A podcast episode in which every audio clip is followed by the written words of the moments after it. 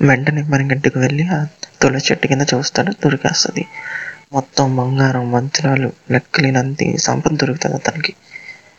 ఇంకా Vishwanath full happy కానీ అతనికి డౌట్ ఉండిపోతుంది. అసలు ఎందుకు బంగారం ఇక్కడ పెట్టి పత్రాలు అక్కడ పెట్టారని?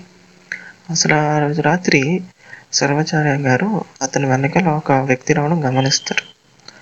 అది చూసి బంగారం ఇక్కడ పెడితే ఎక్కడ దొరికేసే అవకాశం ఉంటుందని చెప్పి పత్రాలు మాత్రం అక్కడ పెట్టి బంగారాన్ని అంతా తీసుకెళ్ళిపోతారు ఆ పత్రాలు ఎందుకు అక్కడ పెట్టారంటే ఒక దాంట్లో గుడి రాజుగారు ఇతనికి రాసి ఇచ్చారని ఉంటుంది. ఇది కనుక మన పిల్లలు దొరికితే ఎక్కడ గుడిని సమస్య పాలు చేస్తారని చెప్పి అది కూడా దాచేస్తారు. బంగారం కూడా పడేద్దామని వెళ్తారు.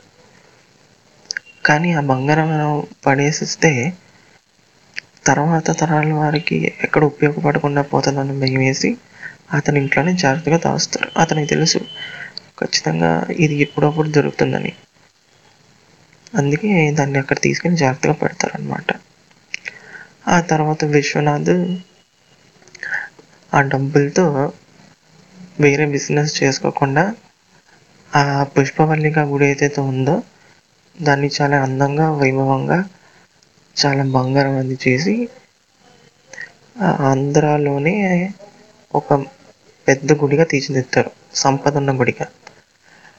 దాంతో మెల్లగా ఆ గుడి చాలా ప్రఖ్యాతి చెంది డబ్బులు రావడం మొదలు పెడతాయి. అలాగా విశ్వనాథ్ అనుకున్నది కూడా జరుగుతుంది. హో and this is the end hope you guys like it will meet in the next story